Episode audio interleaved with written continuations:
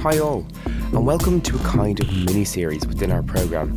We're not ready with the new series just yet, but some things just can't wait.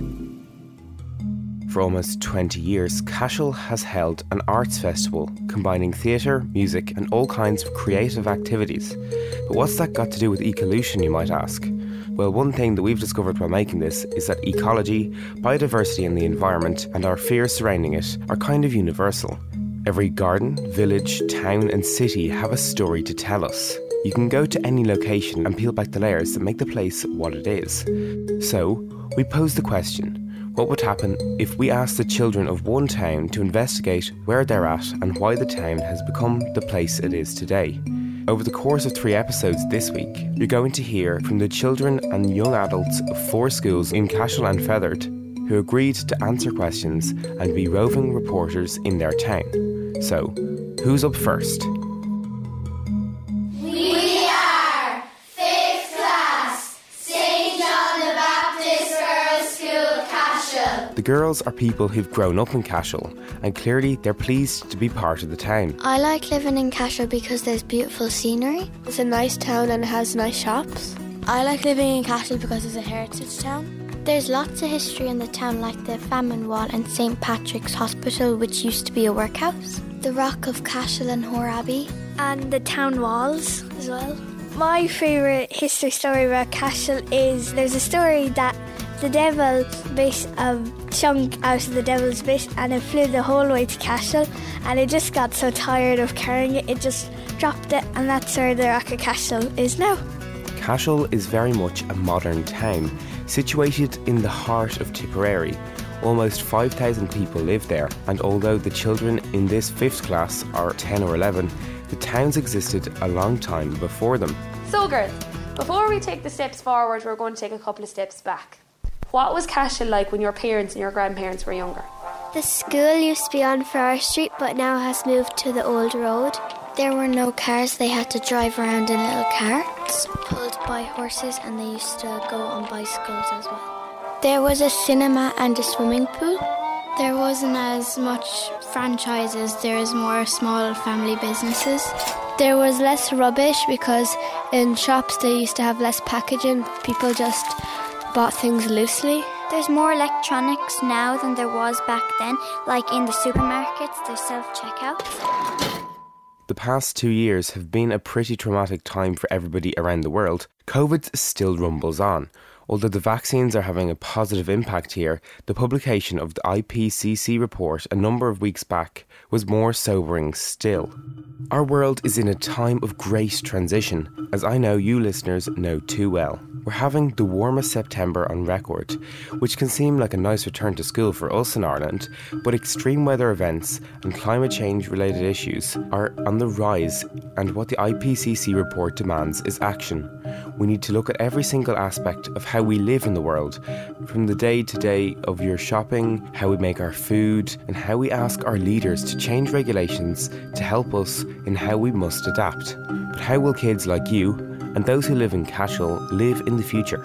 2050 is a date that's bandied around a lot when it comes to climate action. It's the date by which we're expected to be a carbon neutral country living in harmony with nature. And we're expected over the course of the next 10 years to reduce our carbon emissions by 51%. 10 years can seem like a long time for somebody who is 10, but in the life of the planet, it's barely the blink of an eye. If we want to have a brighter future, we need to make changes now and as quickly as we possibly can. This is something most young people know, but if we're going to change, what kind of things right now should we share with the future? So, girls, if we were to make a time capsule today, and that time capsule was going to be open in 20 years' time, in 2041, what would you put into the time capsule and why? I would put money because currency changes and in the future we might only be using card. Books written by local authors like Mark Fitzell and Sean O'Dear so we can see what the history of the town was like. A CD because music changes all the time. A Hurley because the shape of the Hurley has changed since it was first made. I would put a picture of me and my friends because some of them might move away. I'll maybe put a picture of Rock of Cashel because we'll maybe change in future to see what happens. A picture of the famine wall because some walls get knocked down. The town will change in the future and we will be able to see how it changes. A picture of some houses because they'll get more modern. A newspaper article from today because if someone was supposed to open the capsule in 20 years, it would have today's date on it and it would see what news were on today. A COVID safety pack with gloves, sanitizer, and a mask because in the future people might be learning about COVID. COVID is something that's come to change all of our lives in the last 19 months, but with restrictions lifting, even if it isn't going away, it seems like we are learning to live with it a little better. One of the hopes that many environmentalists had from the lockdowns we endured was that it gave us a pause and make us realise that nature is incredibly important to us and that we need to do all we can to mind each other. And while it was a very sad time, there were some positives that came from it for some students in Cashel Community School. Hi, I'm Nora O'Brien. And I'm Hannah O'Connor. From Two Blue Stack. So, obviously, during lockdown, we weren't able to see our friends or go out or anything, so we had to find other ways to amuse ourselves. Yeah. My family is very musical, so during lockdown, I took up a new instrument, and that definitely helped me keep amused. And you know, I had something to do and something to practice and get better on. And my brother played as well, so it was really good to have someone to play with. I noticed as well that my family would just sit down and talk a lot more and chat a lot more than we normally would, and we just watch movies together or play card games, and we'd be learning card games that my mom would play, you know, growing up with her siblings. So that was really nice as well. It was hard for me, definitely, because I'm close with my cousins, and sadly, they lived in a different county. So even when we could meet our friends for the first time, I still wasn't able to meet my cousins. So that was definitely really hard. You know, we do Zoom calls or play online games to just keep caught up with each other and just have chats with each other, which was really nice to just see how they were managing with the whole thing.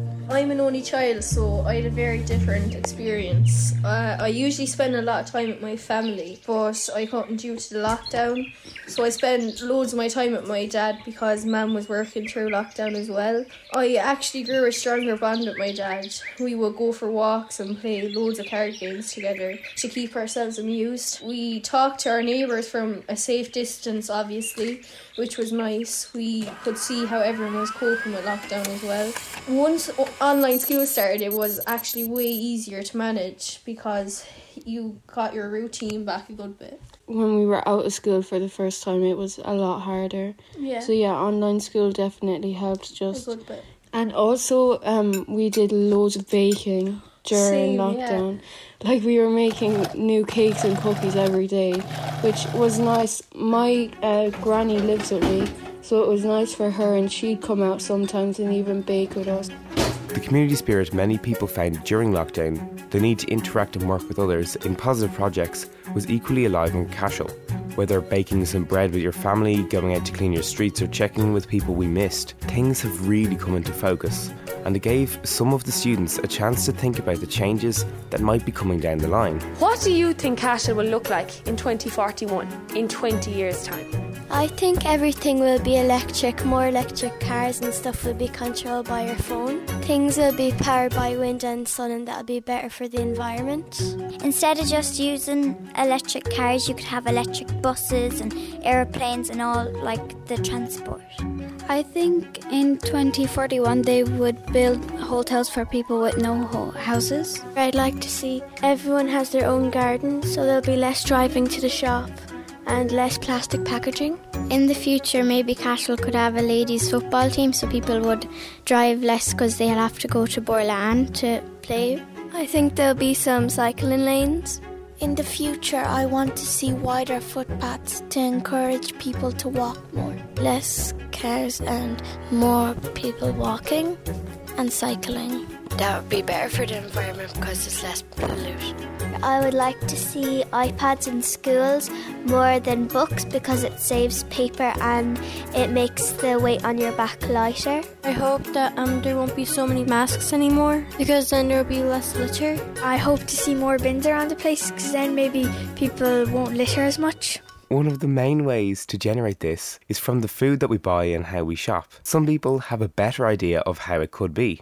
In the future, I would like to see supermarkets have dispensers and you have to bring your own container. Then you could go to the dispensers and get all your shampoo, your washing powder, your milk, your orange juice, and anything you want. And then you refill your containers when you come the next time, and that's reducing waste. And also, we can try get down to zero waste. In the future, maybe in supermarkets, someone in a wheelchair could have a special card and they scan it, and then the top shelf could come down to them so they could get whatever they want.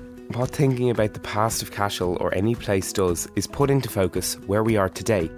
Places all around the world are going to see enormous changes in terms of climate and how we live our lives.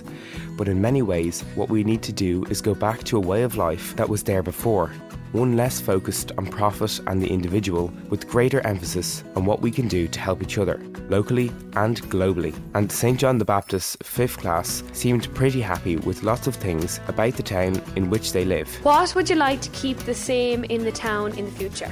I'd like to keep all the historical places in Cashel the same because they make Cashel what it is today. I would like the plaza to stay the same because it's nice to meet your friends there and it's a nice place in the town. Maybe to keep the schools the same so that we don't have to go online, so that we're all face to face and learning together, yeah. I would like to keep the library the same so I can get real books instead of e-books all the time. You could keep the Garda station the same to keep the town safe. I'd like to keep sports the same because it's good to be active. It's nice to have local businesses around. And the playground because it's big and you get exercise. I would like to keep the hiking's Loop the same because it's a nice thing to have in Cashel and it also gives you uh, exercise. I would like to keep the bank the same so we don't have to like get our money online and we can just go to the bank instead of doing it online. If you're going on holidays, you could go into the bank and change your money money to sterling. I would like to keep all the traditions the same, such as the Christmas tree lighting and the Cashel Arts Festival. I hope that people working in shops and things will stay the same because I hope that robots won't take over. Me too. Although, let's take this one step at a time. I fear robots can wait. Thanks so much to all of the teachers and students who came together to record the audio in this programme. In the next two episodes, we're going to look into two things that brought Cashel into being the place that it is in order to discuss the kind of town it's going to become. Next up, we visit Holy Trinity National School in Fethard to ask how water has shaped Cashel. And in the final episode, we look at something that's been the lifeblood of so many country towns in Ireland throughout our history farming, its impact on the environment, and where it's going next. Ecolution. Ecolution was produced by Nikki Coughlin for RTE Junior Radio.